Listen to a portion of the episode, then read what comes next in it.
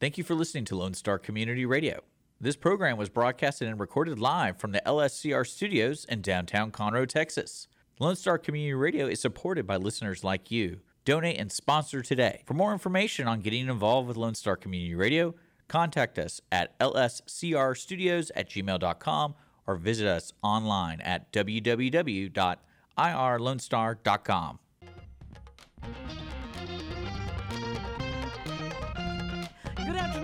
everybody, and thank you so much for joining us on the Cindy Cochran Show. Uh, we hope that you're having a great day. Oh, this weather has been so good. Now it's going to get a little bit warmer, and so, but don't panic. It's supposed to come back cool. But I went out and tried to s- enjoy every nanosecond of it because I wanted to remember what it felt like. Now you know what? He's. I have to give my. I have to give up my phone. I sat there and I was gonna. I was gonna say, do I need to call and remind your your dad? And he said, no, he'll remember. And then I forgot to turn it off. I'm sorry. okay, let's start over. Anyway, uh, I want to thank our sponsor first of all. The he's so great, Chris. Chris Wootton is so wonderful, and the Wootton Financial Group is a wonderful place to go and uh, talk about your retirement, so you can get the money out from under the mattress, and you can, you know, he'll tell you what to do with it, and uh, but but he he wants to have a first meeting, no charge, and you'll kick the tires like he says, and then you'll figure out if you like each other, and uh, and all that. It's not if you have enough money, because he says that doesn't matter. You just come in there, and we'll talk about how to grow that money and how to to make it work.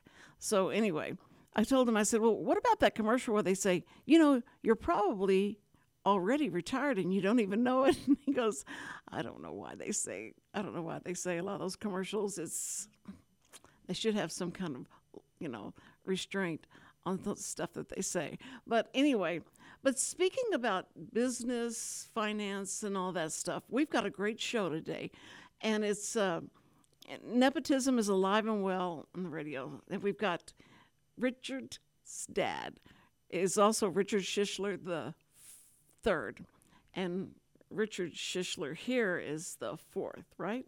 That's right. Okay. Last time I checked. Okay. Thank you so much for being here. Well, I I'm excited at the opportunity. As uh, some of your listeners know, we do a show here at Lone Star Community Radio called the Weekly Business Hour. Right. Uh, and we've been able to gather listeners not only from the Montgomery Harris County area, but when we checked it last, we had listeners across the country and actually had a handful of people around the world that listened to us on a regular That- basis. So That is so cool. I, I love that because we do have that. We'll always say, and we're worldwide, uh, you know, on the internet. And so you never know who's, you know, you know, sli- uh, oh, you know what you do on the computer and you make it go this way. Anyway, um, I don't, I don't know the computer very much. Rick, you, you would love to have me as a client because you go, Cindy, we got to start all over. No, but as you go through the scroll through your computer and uh, t- you know, you say that looks like an interesting show. So I think I'll do that. Now, unless you say something like, "I'll make you rich in ten days," but you don't say that, do you?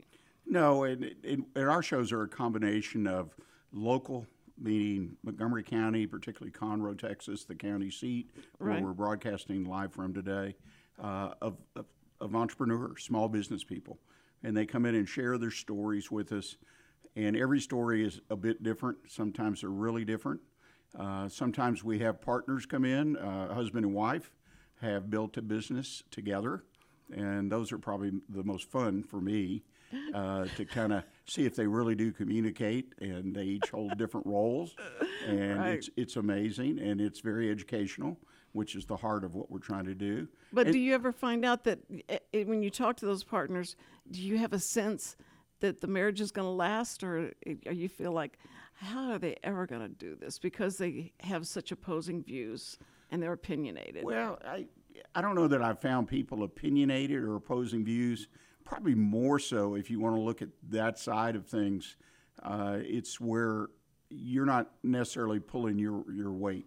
You know, in other words, I'm over here doing what I do very well for example, I'm doing the in-house or admin work, and you're out there, you know, delivering the product or service or overseeing that, and so my criticism, if you will, will relate to well, I'm doing all of this, but you're not doing everything you can to make it ah. successful. But that's not often. Uh, I've I've had some pretty incredible people mm-hmm. as far as way they do it, and you know when a business is doing well mm-hmm. because they're just they're they answer each other's questions. They it's it's just amazing. You get a sense of it. Well, and how long they last too is a is a really big deal because especially now, I can remember you know businesses that- have been in business for 50 years and you feel like okay this is pretty well established and stuff. But then you see those mom and pop things come and go and and during the time where we've had epidemics and all kind of stuff and how they have to hang on trying to hang on. And whenever that came did were you getting more business whenever the pandemic came? Uh, the pandemic, I think, what the main challenge I saw was not necessarily to husband and wives or partners. Uh, it was the challenge to those of us who were approaching uh, the time, say, in the next five to ten years or less, of uh, of you know selling our business, exiting they call it now. That's kind of a buzzword because you can transfer it to family or, or employees or whatever game plan you have and it, it, people move that up instead of waiting another five years they decided because of the challenges the special challenges Right. that covid gave to each and every one of us personally and our businesses our jobs whatever uh, that they were going to you know push that forward uh, and i saw a lot of people just close their business they just had enough Yeah. even though they had value there that potentially if handled properly they could have sold and monetized their investment of time and, and money and whatnot and building a successful business uh, they just felt like hey i'm tired i talked to so many people and i think the weariness if you will is what the, the major impact i saw on small business uh, was the weariness You're right. uh, They're so worn down, and so many regulations coming at them, and so many things that they, you know, mandated to do, and all. And it, and it, you just can't imagine what that would be like in charge of all those people and their families, and you know, and they all become like families. Those small business, and and having to figure out how am I going to hold them? How am I going to keep them on?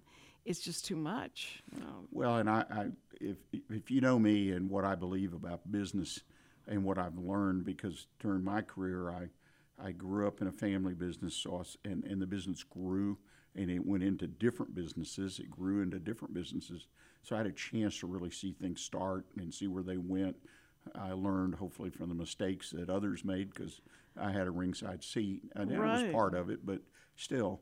And then when I had the five separate different businesses that I, uh, over a 20 some year period, that I started, bought, developed, and then sold, uh, it's, it's all about having a plan. And there's no magic to that. I, I, you know, and I know you'll have people that'll hear this, and, but I say it all the time. You can, your plan could be on a page, one page, or it could be 50 pages like an MBA would do or you do for a big bank loan.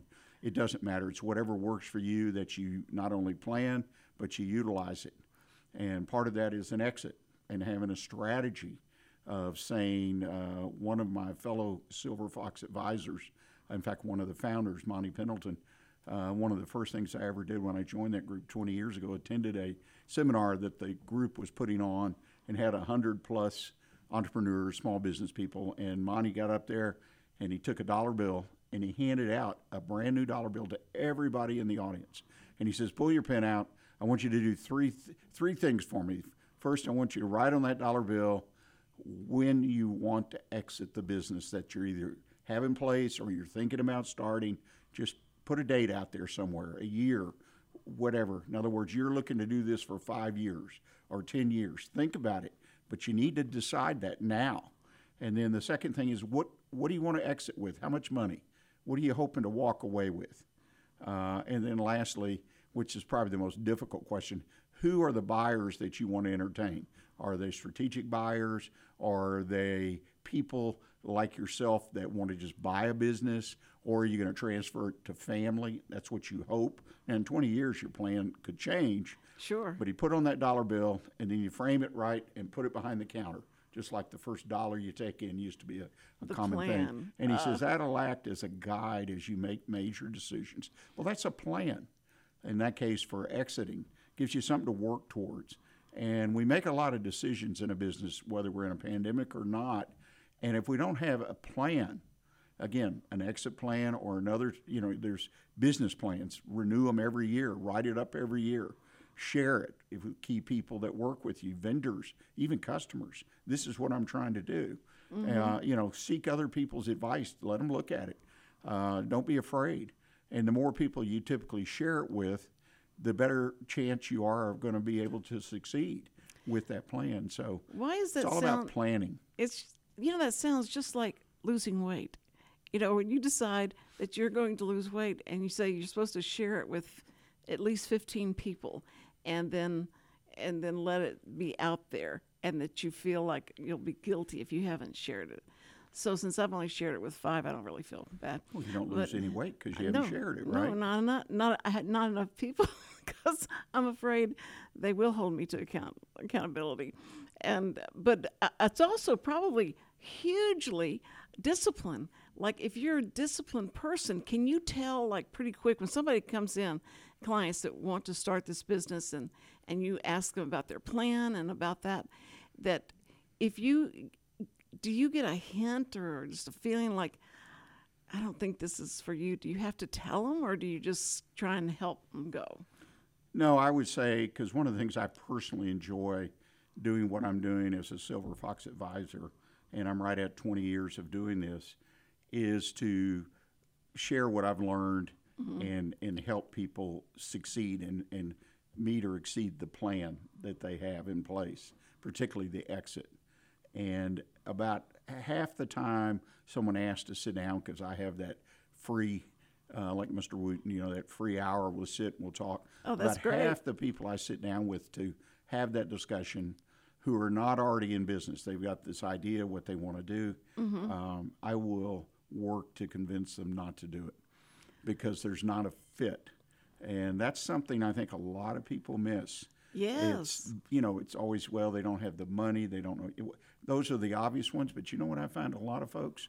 They're thinking about going into the wrong business for them, their personality, uh, who they are. And I try to determine some of that, and you can dig real deep on that.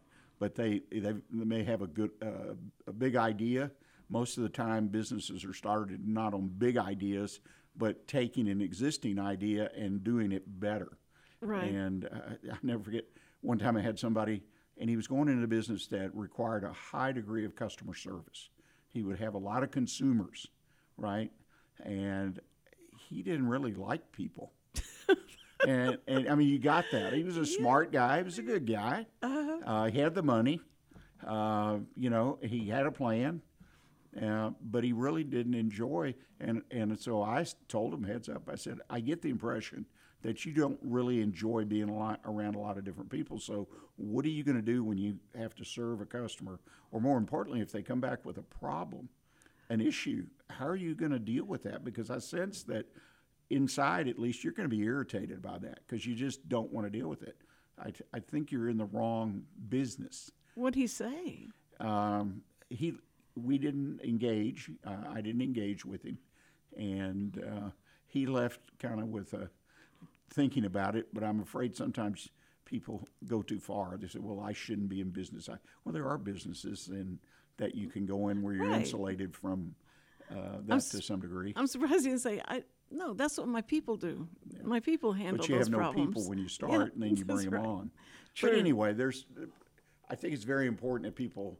It's it's obvious, but so many people I've met in my career, uh, hundreds, thousands of people, are just in the wrong business for them, for their families too. Mm-hmm. Uh, th- that's one thing for being in business for yourself. It's not just about you; it's about your family. Now, whether you whether you're married and have children or whatever, or it's just you know your parents or brothers and sisters or whatever, you have family, and one way or another, they're impacted by what you're doing. Well, and if they're you your partners, your yeah, silent partners. But if you want to use them in the business, that's that's another something story. that you've got to be so careful about because you're going to force those kids into coming in, and we're going to we um starting this. Uh, you know this business, and uh, we're going to do this all together. And they say, "What? What is the business?" And it's it's, it's uh, we're going to be do dry cleaning. What? Dry clean? I have no idea what dry cleaning is. I don't care about dry cleaning. So you, you can't force them into it. You you hate to have those kind of employees, but a lot of people do try and just use the whole family, especially in restaurants and things like that. That they use the whole family, and you, you watch their kids grow up. It's now they're serving you, and it's it's interesting how they keep that together. I mean, I I give kudos to people that can keep the you know the same family members in that restaurant business and let them take it over and do that. That to me is like the dream if you could do that. Yeah, for a lot of people. Some mm-hmm. people, it's the actual selling of the business, building the value, selling it for a million dollars, and retiring to Florida, and or in this case, what you're mentioning, uh, you know, to what I call transfer the business to family. I'll share a story I read. In fact, earlier today, it was a true story of a family in Pennsylvania, uh, and they have four generations in the business and uh, yeah, it's pretty interesting. And uh, Grandpa's, I think, 86. It said, but his father started the business, right? And they were have a sawmill. In fact, have two sawmills, and they started in the lumber business. And uh, it was really interesting how it evolved. They ended up in the flooring business, uh, specialty flooring, high end, uh, and that was the son. Uh, it was the grandfather now, and then his son started the flooring thing and added it. I mean, they're all in one business, uh, but they call it companies, plural. So, and then the youngest one, who is a daughter, granddaughter, niece, whatever, she uh, does their social media. And Oh, she had perfect. left and was 20 some years old, early 20s, working somewhere else, not in the same city. But when they asked her to come do that, because they, you know, this, especially this flooring business is something you do all over the country or Right. whatever. Anyway, the long and short of it is, she says, I would, I'll do it, but I want to work remote. And I don't want to live in our town of 600. I want to live in Pittsburgh. And so they allowed that. Uh, even though Grandpa says, "Well, how do you manage someone? How do you know if?" Well, it's it's my great granddaughter or whatever. I know she'll work, and sure enough, uh, it's it's just thrived in the six years I think she's been there. Uh, the whole thing, the website and all that she took. So it is. That's It's- amazing. It's, a challenge to. It's like those moving parts, and you're able to successfully bring them together. Well, I think that you know a lot of people have a grandiose idea. Idea. They think it's a grandiose idea. They think it's like never been done before. We're gonna we're gonna you know just corner the market on that and get so excited about it. And they think all they have to do is make this idea known to people. That's where you know the social media now. Before it's TV, we had three channels, and you advertise on those three channels, and you probably will get your you know across. But not not now. Now it's there's so many different ways that you can advertise and so many different avenues it's to me amazing because when cable came along and i i was in with time warner and realized now all this that's been on channel 2 11 and 13 has now has got to be you know just torn apart. But all those all those uh, salesmen at those different companies at uh, channel 13 and 211 did not believe that it was ever going to take off and that just i look back on that and it's so funny it's like um, you know like Well, oh that laughable. tv yeah it's that not it- going to It wasn't going to take off. no, they said, you know, it's it's cheap. It's just you you aren't you're not selling for anything, and they were making, you know, they sold their time for a lot because they had a lot of viewers, and they said, how are we going to know how many people are watching y'all? And it's uh, you have no idea, so you can't go in there like we can and and do that. It was about five years later. Those people were calling me for jobs. They wanted to get in on this because their clients were saying, "Well, I can get this on Warner Cable for this much. How can why are y'all selling me?" And so it was um, it was really difficult, you know, for them to make that transition. But they realized the value of of what we had, but it did it just it just took everything down to such a level of you the eyeballs you were trying to get. Everybody was trying to get all these eyeballs, and it wasn't it wasn't going to happen until you know now we're more established but we only have, we have more channels now. There's even more channels coming on. And now you've got the podcast coming and and things like streaming and all. So how do you how do you counsel and advise your clients about advertising? Do you just start with the social media and then kind of work their way out? Well, uh, it depends the kind of business. And I'll share a quick story with you of actually that I was involved in. Uh, and this goes back five, ten years ago, even when this all was like it, it's built and it's still getting momentum. The splits are still happening. The options become more and more numerous. yes Uh, good idea. Folks had a good idea, and that was uh, use the website, use the internet to sell, sell burial services, primarily cremations, and do it for a lot less money than someone could go down to their local funeral home. So it was on price. They were, you know, thirty percent cheaper, and it was easy to take care of. And in their group, their their startup group of partners, they had two people with experience with uh, funeral home business, one lifetime. That's all he'd ever done is run them. He had licenses because you have to have That's licenses. right, There's yeah. a lot of in certain states it's very difficult. Mm-hmm. Like in Chicago, there's a monopoly. I think they told me like three different families have the whole city covered up, and you can't get in. but anyway, so that's a that's a barrier, if you will, to going in the business. But they had figured it all out, and in that case, I had one of my sons, one of Richard's brothers, who's a financial guy and uh, runs numbers and works large businesses. And I asked John, I said, look at this business. Tell me what you see. And he actually came to a meeting with some of the principals. And he says, I see a business that's got to be scaled up. And that's one of the new mantras today. The first one is it used to be real estate, real estate, real estate. Wherever you're located, it's so important, whatever your business is. Well, now it's marketing, marketing, marketing. You've really got to handle And in this case, scalability. He says you can put this business together. It sounds like you've got the mechanics worked out. You can go over the 48, 50 states. But if you don't have millions of dollars to market the business, mm-hmm.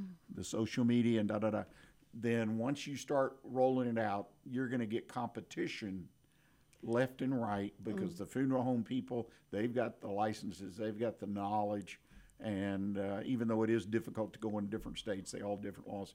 So to answer your question, it is marketing, marketing, marketing. Uh, one of my favorite things to do though is to work with a, a small local business. You mentioned restaurants. Uh, it could be any kind of store business, Main Street we call it, right? Uh, that is a neat uh, opportunity to market a business because marketing local, uh, yes, you have a lot of choices, but it's neat to go into a marketplace and you have 10, 20, 50,000 prospects and you just work locally and you Right. put that location on the map.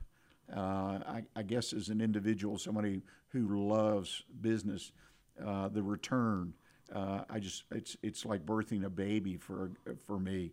Is you can really see it now. If you have a national business, it takes longer, and there yes you'll see the Sure. numbers. But in the local business, you can walk in and see the customers uh, and tell Yes. how it's doing. Yes. And I don't know why every business on Main Street, every business doesn't do local marketing, social media, so on and so forth, Well- because it's a natural. I was with uh, Time Warner. I went there, and I, I went in as uh, executive producer of doing commercials, and they weren't selling. They were not selling them at all. They they made no money on that. They just wanted me to go in and give them an idea what, what I do with their commercial, and uh, and that's what we do it, and they like it or not like it. But we did that without uh, giving them any kind of incentive to like you want to own part of this and you want to be a part of this you know i want you to be that. And i told the president i said we could make money and they'll pay. No they're not going to pay. They're not going to pay because they want to be on to 11 13 i said they will pay if we do, get it at a right price. So we started doing that and that was what was so interesting was i i I tried to watch the channels and see who I think would be in on best on what channel, and what it would do for them. And the TLC channel came out, and uh, it was about home, you know, what what you can do to your home and all that stuff. And it was very family like oriented and all that. And so the s- smaller businesses ate that up. They they were getting such response they couldn't believe it. This was on a on a cable channel, and it was like the only channel that was really doing that.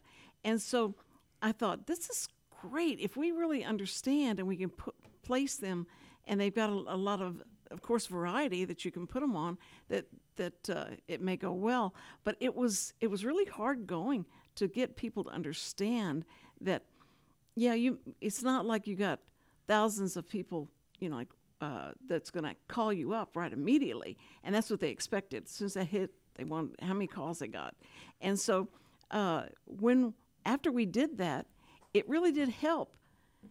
It it helped have uh, like testimonials from them to talk to the other people, and that's all I did. I would we'd go to somebody's place of business, and I said, "You got to have testimonials." That's just I think in the market, and you're just beginning, you need to have them believe other people really like your product or whatever it is. And you see today, that's still like balance of nature. My word. Um, that's all they like all they use. So that's I don't think that'll ever go out of style. The testimonial stuff. And do you ever eh, suggest things like that to your your people? Well, testimonials used to be part of the bread and butter of, of putting together, well, a website. That was one of the things on the checklist. That's right. Get testimonials. I mean, there are books or chapters in books that are written about how to successfully get a testimonial. Right. And, and they're a challenge, and a certain kind of testimonial works better than, uh, you know, you almost want to write it and give it to the person and say, read it, and if it's true, sign it. Uh, and I think that's been done more than once. uh, you know, because it's the thing about it that I think has really gotten away from some people is the time of the eyeball. Uh, that people look at something and they used to spend 10 seconds, then it was six seconds, then it, it it's now it's just a blink. No, that's Uh, I mean, statistics and studies show that. So, what kind of testimonial? I always say, what's going to appeal?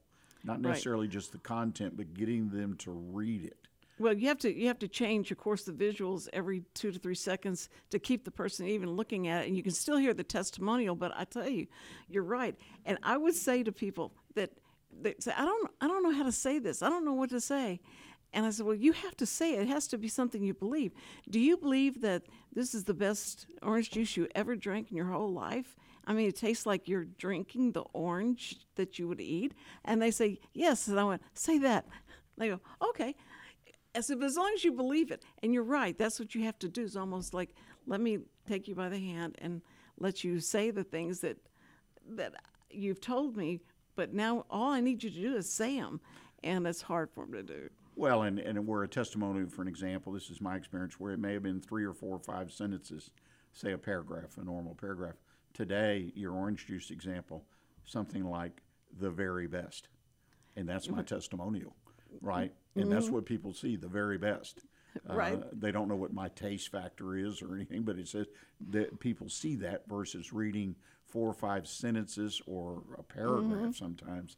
Um, you know, I think the most successful people with testimonials, just my observation, uh, I don't have a background or expertise necessarily, but I've used a lot of different techniques and seen how they work, uh, is the one that mixes that up. So, in other words, the very best, and then I have one that's three or four sentences, something's got a little meat on the bone, you know, the very best of what, you know. So, you kind of mix them. Right. And so, if somebody wants to see the testimonial, right, then they will go to it. You know, that's one of the things we learn in business to business sales, which is where I started.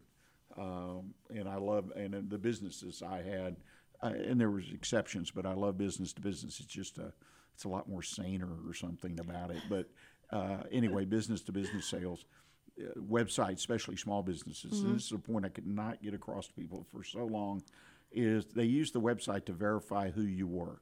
It wasn't an SEO game, and then the SEO became more important. But you had to have a presence. It's kind of like having a a building. I had a really great sales manager tell me one time, teach me. He was a great teacher, guy from Chicago. He learned sales the hard way.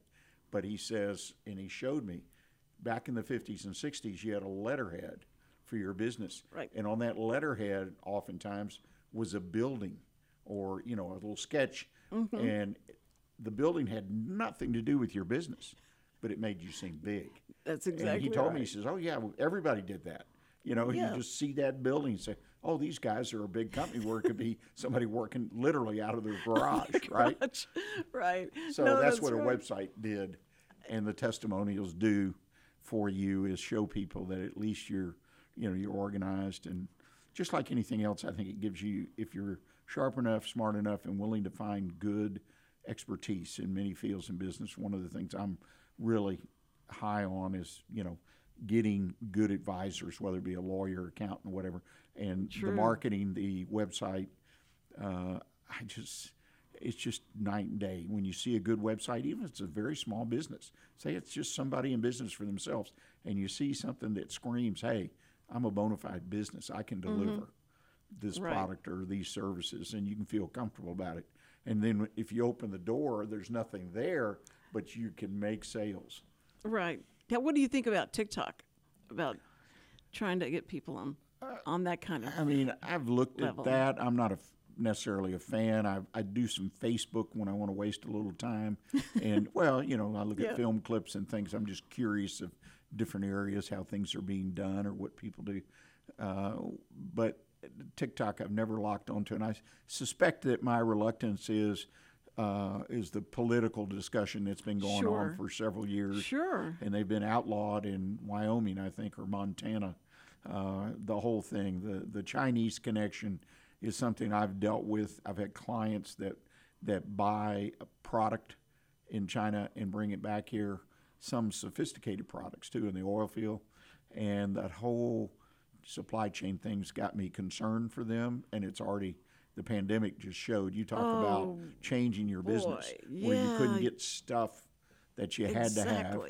Um, so I guess I've I've always been a little leery, for whatever reason, of that supply chain or that relationship with China.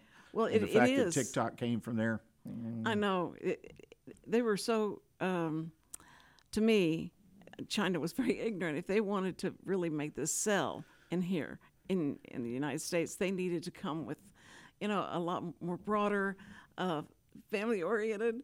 But it, it just drew you in because of the numbers. That's what, you know, and a lot of people, celebrities, everybody else, I don't care what China's doing, but I got five million people watching me because I'm on TikTok, and so they don't, they that totally, you know, blinds them to anything that they the to see that they're in bed with somebody that's you know not good and and that uh, death to America kind of thing. And so it it probably would be better if they didn't do that, and your kids, especially what they, you know, they're exposed to as well. So if you put your business on there. Um, it may be it may be really tempting though because of the numbers of people that are going to see that. I just I don't know where else you could send them. Either, are there other places, or where would you send them to? Well, one thing in, in, in back up on, on a TikTok or, or even a Facebook or anything, when you say that all these people, again, and as you well know, we, you've, you've got to find where the market is. The fact that I have a million Chinese people, for example, since we're talking about TikTok, that see my ad for my Italian restaurant, it don't matter, right? I mean, it's not going to bring one dime through the front door. Right. Uh, unless I get a mail order, right, for an order of spaghetti to go Right. to Beijing. To go to Beijing. you know well and that's that's what you got to remember right? It's uh, that's always there. I was in a and, and tell you about sending things but this is uh, this morning i was in i was mentoring a group of local business people in a ceo roundtable discussion. And one of the things that we were talking about is trends and one of the businesses is a marketing business and he he shared that he says we follow trends. We look that's how we determine where we want to be and this that.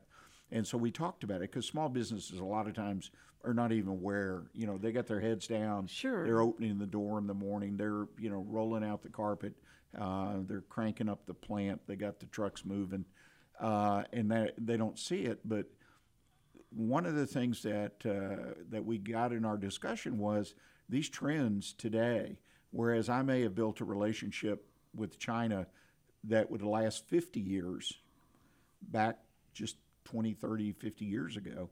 Today, relationships, this, that, everything, what's hot, what's not, the time frame is just getting condensed and condensed. Really? So these trends shift. You know, Sure. you, you started talking now today about diet, and I was reading a, a week or two ago about how the major, a lot of the major food companies are very concerned about these shots and pills that Yes. go hand in hand. But mm-hmm. the shots seem to be some of these drugs are very effective, and so it's going to change. And they've already seen their sales drop, which is I, I don't get that because the number of people doing utilizing the medications and whatnot is still very low, but that's a trend. Yeah, but And ju- I how are they the- going to react? I think it's the expense of the expense of what they're looking at. If they're talking about Ozempic and that that kind of stuff, because it was for diabetics, and then all of a sudden they started finding out that they were losing weight, then the people who want to lose weight became they, they wouldn't admit to being diabetic, but they wanted to have that shot. They wanted they wanted that, and uh, to see how that would work with them. So it, I mean, you see the conundrum in that because they go like, wait a minute, um, we can make a lot of money, guys. You know, like we can sell this for weight loss stuff, and they went ahead and started doing that. But it's expensive if you're not, you know, Medicare is not going to. But that's normal, isn't that. it? It's a new product. Yeah, true. And, and so now with competition, and there's what four And as soon five as that's of them go- yeah. that we know about, Yeah. and it'll work itself down. But you're right. I've got to pony up five hundred to thousand dollars a month, whatever it might be, Mm-hmm. um, and see there's already some differentiation in the price. Right. You know, and some are more effective for people that need large amount of weight loss. Some, you know, it's it's it's a market. And, and again, my point is that these trends these these new products, these bright ideas, they're coming, and if they can scale up fast enough, then if it, it it you need to be careful. If I'm in the food interest industry, like the cereal business in this country has been has suffered now for a number of years, and it started back up, but all of a sudden. I'm not going to buy sugary cereal anymore because I'm getting a shot, right? uh, and so all of a sudden their market just drops off again. And they're already coming out with products. They put stuff in the pipeline to try to react and be properly positioned I'm so glad you said to cereal To meet the demand. because uh, when you and I used to buy cereal, that cereal went to the top usually, and uh, now it started coming down. And whenever you'd pick up the sack from the thing and pull it up, it was like half of the cereal was there, and you went, "I just got a box this big, and now I'm gonna have," to, and it would be so you know aggravating. And it's like the, with chips the same with chips was was uh, like they think we're so stupid that that's what we uh, you know we're going to buy anything as long as it's um, it's good. But now they and now you can take a a can of coke that used to be able to you know it took two hands to but now you can do it with one hand and crush it uh, with a little hand like that because they think we're you know you're not going to notice that i'm charging you more for that and it's a lot less it's so much smaller than it was before that drives me crazy but uh, of course okay now i've let me, Well, let me go step back off to your the- question you had. What do I tell someone if, if their their business uh, TikTok's not an option, right? Or Mm-hmm. I say I wouldn't go there. It all again, it all goes back to what their business is and what their market is. right Um, I mean, there's some people I've met in my career that are just unbelievable in determining a market. So you're going to sell these cell phones. What's the market? And they're unbelievable in digging into the market. A lot of it's statistics to determine and tell you. But a lot of small business people don't want to spend the money. And again, this so you don't know what your market really is. You feel like you do. Yeah. Right. I feel it. I feel it here. Yeah, right. It's here right. and I, it's so foolish. no sure no Uh, you're but right no, it depends. My answer would depend. Uh, I have the easy part. It's what I think. It's determining what that market is. That's you're going to customize it for that to person fit the yeah. market. Mm-hmm. And to me, that's a no-brainer. But again, time and time again, I see people they just fail to do that. Well, they're so they're so believing in this idea they have, and they can vision, you know, having the big company and the big buildings and all the employees and all. And they want to do that so bad. And like you say, though, if they don't have the strategy, if they don't have the plan, if they don't have the discipline to stick with it and get through some bad times, when the when those bad times come, what you're going to have to try and do. Do you do y'all do that kind of counseling, like when somebody's hit hit a wall and like you know they they want to give up and you want to you want them to you see that it's going this isn't going to last. You're going to be okay. You just have to get through it. Yes, I mean that's that's normally like anything. We don't go to the doctor unless we feel we're sick.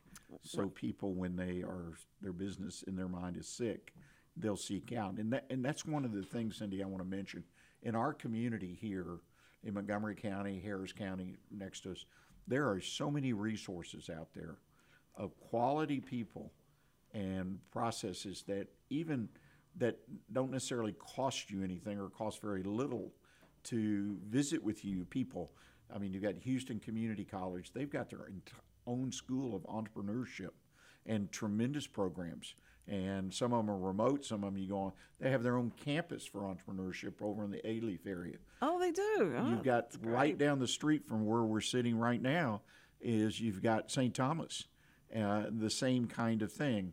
You've got uh, the Small Business Administration has a program where you can walk in and someone will be there to help you, uh, you know, do what you do.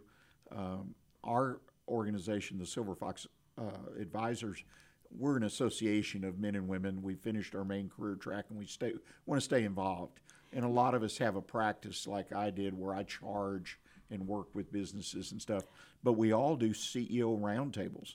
Well, okay, wh- which how can- don't cost you anything. these people are listening to you and they're going like, I want to, I want to be with this guy. I want to party with him, and they want to, they want you to advise them.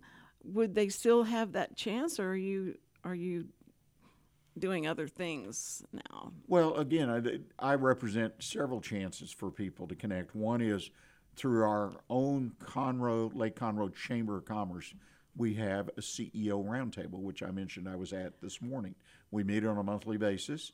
It's a collection of businesses, and it doesn't cost you anything. You need to be a member of the chamber, Right. but it's voluntary, and we've got a just a really good group of business people in different businesses, and we just come in and share our challenges and help each other, kind of like having your own advisory board. Right, right. Well, that's uh, what the So that's available. the Chamber of Commerce has always, you know, been there for people to do things like that. I don't think they they get enough publicity about it, but I'm glad you said that. But this chamber is is really forward thinking, and the Foxes are located throughout the city of Houston and have these roundtables through various organizations. We even do roundtables for nonprofits. Uh, here in Montgomery County, we have two of those, so we work on the business side of the nonprofits. And uh, we've, you know, it's we've got 18, 19 members total, nonprofit members. So that's one thing. Uh, uh, Oh, one that's way. great. The second way they can get that I can help them if they come to me, uh, I've got like 50 silver foxes from all kinds of backgrounds, from Fortune 100, I mean, president, CEO of a Fortune 100 company, down to a guy like me that just started businesses and built them, sold them, uh, and But do I go between. to silverfox.com or what? Silverfox.org org. and you can look for an advisor. And we're independent, so we all have different arrangements of how we work. And you're But- listed in that. And, and, and, but if they ask me, I will say, well, here, here's two or three people I know in the organization that would really have a background to help you. Right. So I can refer them directly Okay. into that. And then the third way, which I mentioned some of the programs, uh, for an example, the Houston Community College program, they have an annual business plan competition. And they don't just, you don't just show up and compete. They run you through a series of classes to teach you about how to start your business, how to build the plan, and all that. Okay. And then if you're successful, you win a whole bunch of money. Uh, I mean, it's very competitive. Wow. But you have advisors. Some of the silver foxes. Some are just business people uh, that work with you. It's invaluable. Of and the cost to do that is just minimal. Uh, and that's a real short term, like two or three months total. Right. And you just come out of there. Uh, Well, all kind, much better equipped. inspired. Yeah, and, know. and inspired. Even if you don't win the big money, right? You're you do. well, winning the big money would be a good thing, but um, but we're talking to Rick Schischler, and he is the host of the weekly Business Hour. Uh, and what? Tell me what day they can they can get catch you right here. When can they? Well, we watch you? broadcast live every Monday at 11 a.m. right here on Lone Star Community Radio. And again, we focus on educating, communicating. Uh, we have like a little community and uh, always have a featured guest, either an entrepreneur who or a local business person uh, or an expert. And our experts have they come from all over the country, and they talk about an expertise, whether it be insurance for the business. Uh, this past week, we had an expert to talk about what you and I were talking about earlier: exiting your business. Uh, it's a company that has 10 offices throughout the country that work with small businesses under 50 million down to, you know, just any business and help them exit. sell their business. And they actually do the selling part. And it was really interesting. I have had other guests that do that, but I learned something uh, all the time about how these companies help you. In other words, use their expertise. They've got a fee. I mean, you got to pay for this. But if you truly want to sell your business, uh, but anyway, so we we are able to attract some really great experts to to come on and talk about areas that would benefit or that every business or most businesses need that kind of expertise. And that's 11, o'clock- 11 o'clock on Monday. Can people um, go to the Lone Star Community Radio uh, web, um, website, Facebook page, and can they go ahead and write comments about what they'd like to know about and that? Well, what I do is I do a segment in the show called the mailbag, and that's there's encouragement throughout the show to send me an email to Rick R I C K at irlonestar.com. And so what people do is one of the things uh, they can do is say, "Hey, I got a business challenge, or I've got a question," and they send it to me, and either I answer a lot of them on the air in the mailbag, if you will, or I respond directly to them uh, with an email. But everybody gets an answer, uh, gets a response. That's good. I wish I'd known about that when I tried to get a hold of you. I'd gone the back.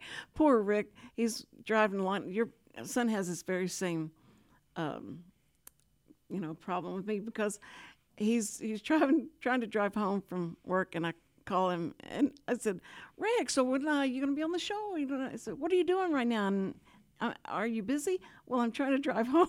that's that's and and he's usually you know doing stuff as well. And I and he goes, he doesn't answer with hello though. You're very nice. He goes, are you okay? Okay, all right. Well, call me later. And then uh, and that's it. He's um, he doesn't have your I don't think your sense of how to be sweet and kind and patient. Do you? Do you well, feel that's that? that's not necessarily true. I'm, I'm going to give you my uh, my secret. Okay. I grew up in a family business, uh, and I was the first of my generation born. And this is a story I tell it often because I used to get teased by the family. My mother worked in the business like a lot of people. This is post World War II. Grandparents started the business, and my mother and my dad met in college at SMU.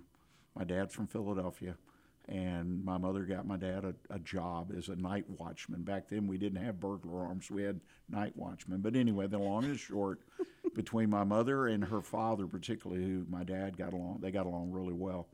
Convinced my dad to come into the business. They didn't even finish college, my mother and dad. And so here comes my dad, my mother, with my grandfather and my grandmother. They were in the business every day. And when I was born, I was in the business in a little basket, supposedly sitting on my mother's desk. She was the bookkeeper, or one of the bookkeeper, That's great. until my sister was born, and then she retired permanently.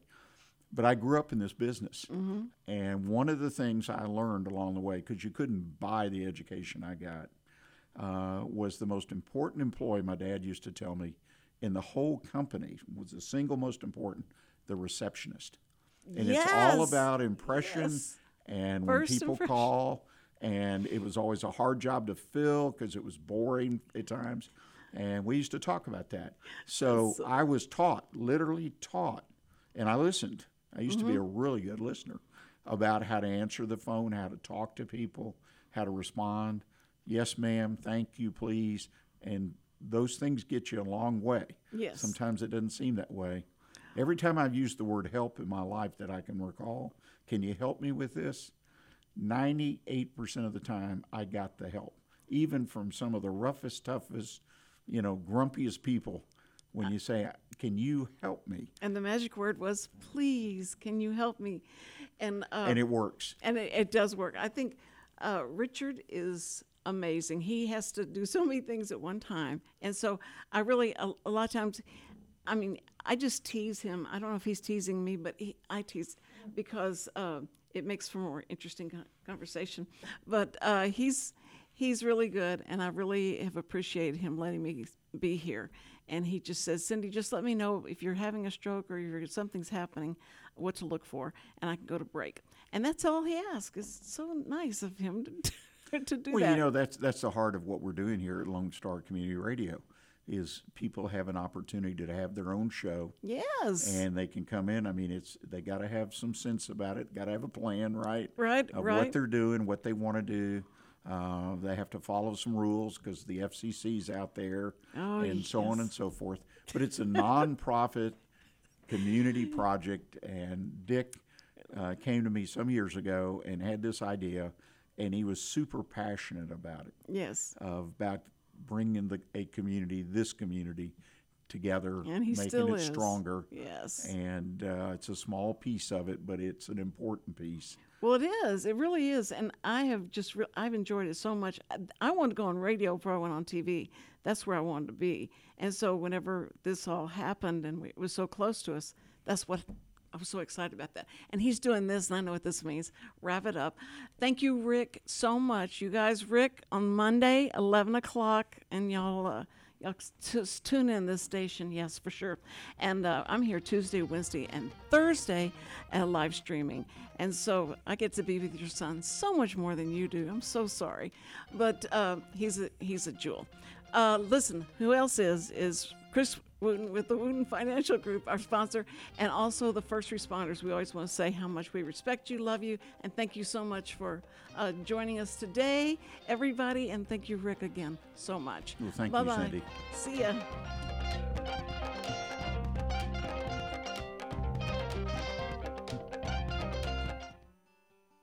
Every week, people ask the same two questions Are they ready to retire? Will their savings last for their lifetimes? Hi, this is Chris Wootton with Wootton Financial Group. Our firm has been in Montgomery County for decades, but the hopes and dreams of the people we serve never change. We help answer these two questions and many more that people have about their uncertain financial future. We have a simple introductory client experience that allows us to get to know the client and includes a few meetings for the client to kick the tires at no charge. We provide a concise, one page summary that helps the client get a better handle on which questions are the right questions for them. To learn more about Wootton Financial Group's process in helping their clients to a clearer financial future and to see their contact information, visit Cindy Cochran Show page on irlonestar.com forward slash TCCS. Wootton Financial Group is a proud sponsor of the Cindy Cochran Show. Wootton Financial Group is available by phone at 936 449 5952 or visit them on the web at www.woottonfinancial.com. That's www.woottonfinancial.com.